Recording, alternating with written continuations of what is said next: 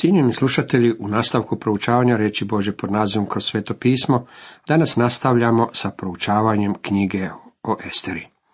Osvrćemo se na deveto i deseto poglavlje.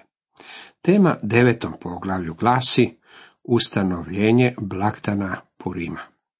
U svanu je dan smaknuća židova.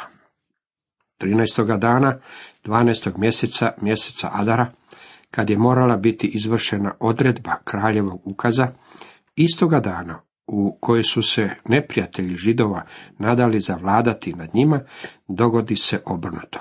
Židovi zavladaše nad neprijateljima svojim. Židovi se sakupiše po svojim gradovima u svim pokrajinama kralja Ahasvera, da udare na one koji su tražili njihovu propast. I nitko se nije usuđivao da im pruži otpor, jer je sve narode popao strah od židova. Židovi su se pripremali za napad. Kraljev novi dekret štitio ih je, tako su oni sve pripremali za svoju obranu. Zanimljivo je zapaziti kako Herodot, grčki povjesničar, bilježi da se Ahasver, Xerxo, vratio kući nakon poraza u grčkim ratovima oko 480. godine prije Krista, te da je njegova supruga, Amestris, bila hladna i osvetoljubiva kraljica. Tu se naravno radilo o Esteri. Razumljivo je da se vanjskom promatraču ona doimala hladnom i osvetoljubivom.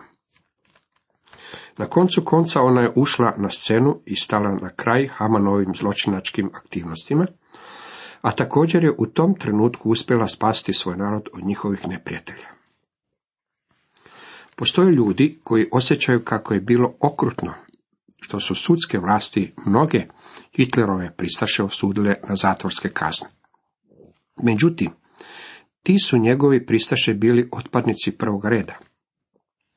Način na koji su u koncentracionim logorima postupali sa židovima bio je krajnje neljudski.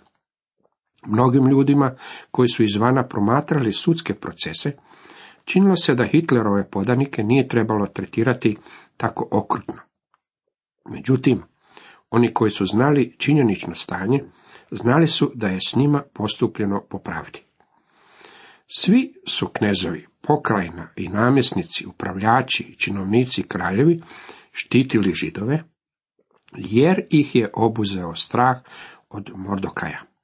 Jer je Mordokaj postao velik na kraljevskom dvoru i po svim pokrajinama širio se glas da Mordokaj postaje svemoćniji. Sada se Mordokaj, jedan od njihovih, nalazio blizu kraja. Haman, koji je želio pobiti sve židove, nestao je sa scene. Isto prijestolje koje je nekoć usudilo židove na smrt, sada ih štiti. Samo Božje prijestolje štiti nas danas. Apostol je rekao, tko će optužiti zabranike Bože? Bog koji nas opravdava? Tko osuđuje? Krist koji umre, što više i uskrsno, koji je s desna Bogu. On baš posreduje za nas, kaže nam Rimljanima 8. Zapazite kako on opravdava. Krist je umro, uskrsnuo je, nalazi se s desna Bogu i posreduje za nas. To su razlozi zbog kojih nitko ne može osuditi vjernika. Kako je to divno? Danas u slavi postoji jedan čovjek koji točno zna kako se osjećate i koji točno zna kako se ja osjećam. Nalazeći se u takvom položaju, on posreduje za nas. Uistinu je predivno znati da ondje imamo nekoga tko je na našoj strani. Za nas grešnike stvari su se uvelike izmijenile, imajući dakle uzvišenog velikog svećenika, koji je prodro kroz nebesa. Isusa, Sina Božega. Čvrsto držimo vjeru koju ispovjedamo. Ta nemamo velikog svećenika koji ne bi mogao suosjećati s našim slabostima, nego iskušavanog u svemu poput nas, no bez jednog grijeha. Pristupajmo dakle smjelo prijestolju milosti, da primimo milosrđe i nađemo milost za pravodobnu pomoć, čitamo u Hebrejima četvrtom poglavlju. Imam spasitelja kojeg svijet prezire. O njemu je izrečeno mnogo prljavih i bogohulnih stvari. Međutim, dragi moji prijatelji, on je čovjek u slavi. On je kralj kraljeva. On je gospodar gospodara. On je Liljan u dolu. Kaže nam pjesma na pjesmama. On je sav od ljubkosti. On je zastavnik među deset tisuća. Jednoga dana on će se vratiti. Trebali bismo vježbati, prigibati koljeno pred njim, proslavljati ga i veličati. To je vrlo važno. On bi nam trebao postajati slađi sa svakim danom koji prođe. U stvari postoji pjesma naslovljena Slađa nam je svaki dan, Isusova ljubav. Tko bi trebao biti sa svakim od nas? Radujete li se kao kršćanin više danas nego što se to radovali i činili prije godinu dana ili prije deset godina? Zahvalan sam Bogu što sam danas sretniji kršćanin nego što sam to bio prije deset godina. Pretpostavimo da je neki Izraelac koji je živio u vrijeme kraljice Estere rekao, ne vjerujem novom dekretu koji je došao do kraja. Mislim da kralj nije tako dobar. Sam ću zaštititi sebe najbolje što znam. Povuću ću svoju magnot liniju iza koje ću se sakriti, sagradit ću kulu i braniti sam sebe. Međutim, dragi moji prijatelji, za židova koji nije vjerovao kraljevom dekretu, to je značilo smrt. Zapazite da su židovi trebali vjerovati u kraljevu poruku poput njih i mi danas moramo imati vjere u Božu poruku, a to je evanđelje. Evanđelje znači radosna vijest. U prvoj Korinčanima 15 nalazimo Božu poruku u vrlo sažetom obliku. Jer predao sam vam ponajprije što sam i primio. Krist je u skladu s pismima umro za grijehe naše i bio pokupan i uskrsnuo treći dan u skladu s pismima. Bog je u ovaj izgubljeni svijet poslao dekret. Ljudi se spašavaju po vjeri, a ne po dijelima zakona. U Evanđelju po Ivanu 1.12 piše o gospodinu Isusu. A svima koji ga primiše dade moć da postanu djeca Božja. Onima koji vjeruju u njegovo ime. Glavna poruka Petrove propovjedi na dan pedesetnice bila je kroz Krista dolazi oproštenje grijeha, čitamo to u dijelima dva. Evanđelje je sredstvo po kojem se ljudi danas spašavaju. Evanđelje je ono što je netko učinio za nas. Ne radi se o Božem zahtjevu prema vama i meni da nešto moramo učiniti. Upravo suprotno. Evanđelje je poruka o onome što je On učinio za nas. Ako se ne pouzdamo i ne uzvjerujemo u Krista, za nas uopće nema nade. Možda ste prekinuli sa nekoliko loših navika, možda se odričete zla, možda odlazite u crkvu, možda ste kršteni i možda sudjelujete u gospodnjoj večeri, a možda ste u sve to još uvijek jadni. Jedini način na koji možete imati istinski mir je da uhvatite Boga za njegovu riječ i vjerujete njegovoj poruci. Kada joj povjerujete, primate spasenje. Židovi koji nisu vjerovali u kraljev dekret uopće nisu imali nade. Međutim, židovi koji su prihvatili kraljev dekret radovali su se, rečeno nam je zašto. Njihova vjera u kraljev dekret donijela im je izbavljenje. Mordokaj opisa te događaje i upravi pisma židovima svih blizih i dalekih pokrajina kralja Ahasvera. Mnogi ljudi postavili su pitanje, tko je napisao knjigu Esteri? Vjerujem da nam ovaj odjeljak daje barem dobar prijedlog kako bi Mordokaj mogao biti autor.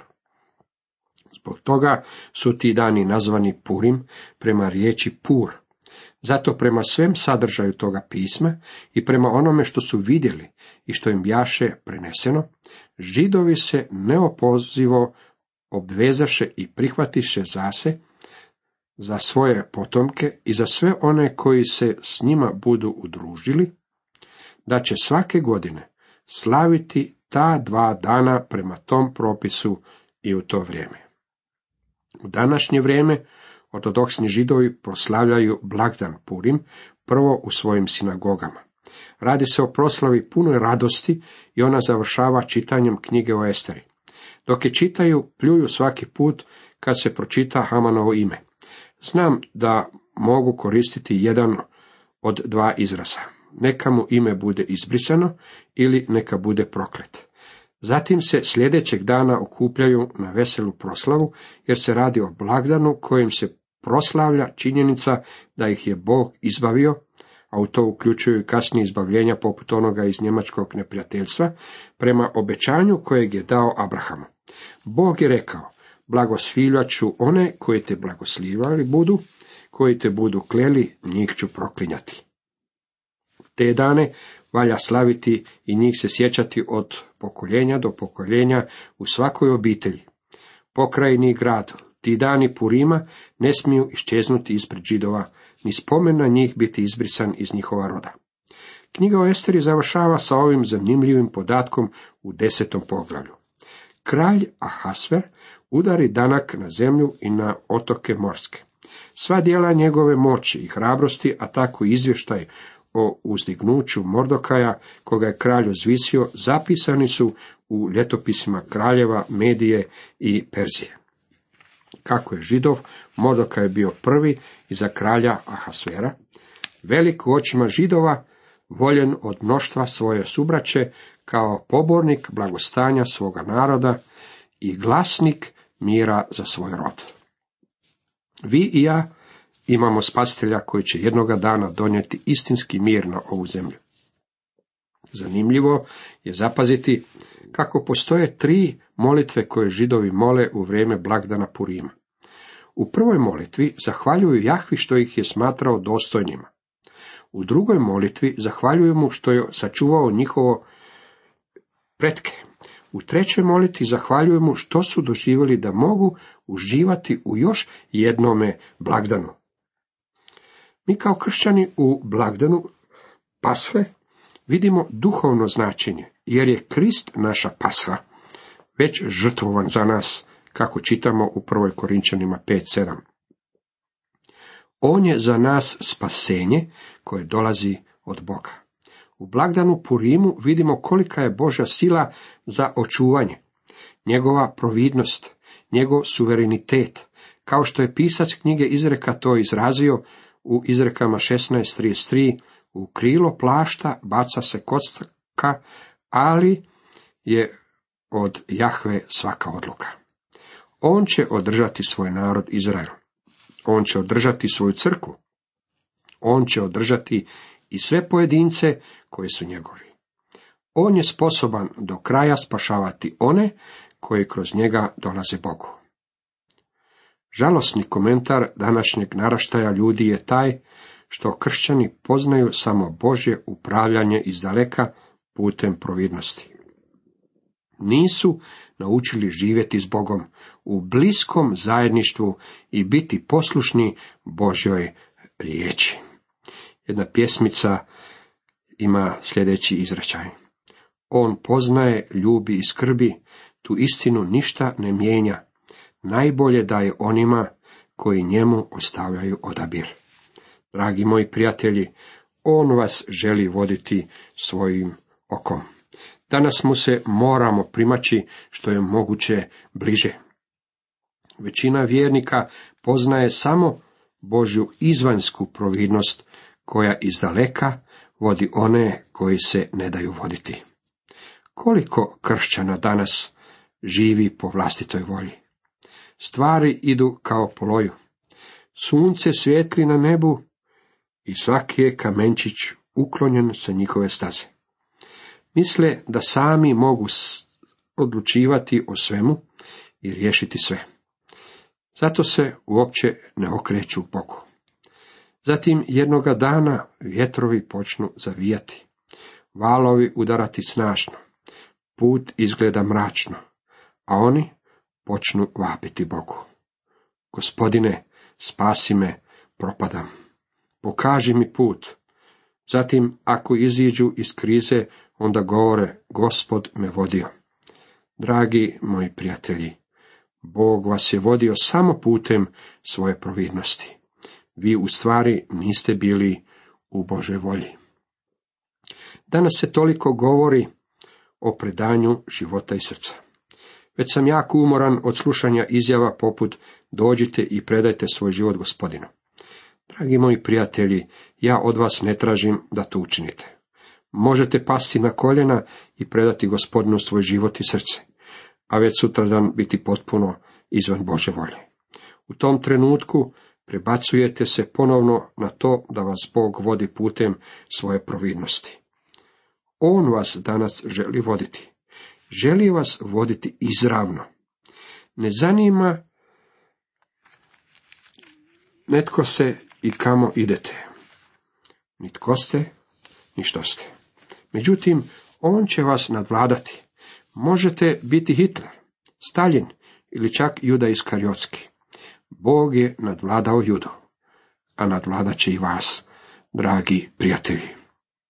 Možete, međutim, upoznati raskoš i radost dolaska k njemu, ne samo u jednome činu, već kada iz trenutka u trenutak, dan za danom, tražite Božu volju za svoj život. Možete početi živjeti gdje god se u ovome trenutku nalazili po Božoj volji. Uistinu je velika radost živjeti po njegovoj volji. Bilo kako bilo, ako se umaknete Božjem izravnom vodstvu, niste umakli njegovom vodstvu putem providnosti. Bog uvijek stoji u sjeni i bdije nad onima koji su njegovi. Cijenjeni slušatelji, toliko za danas.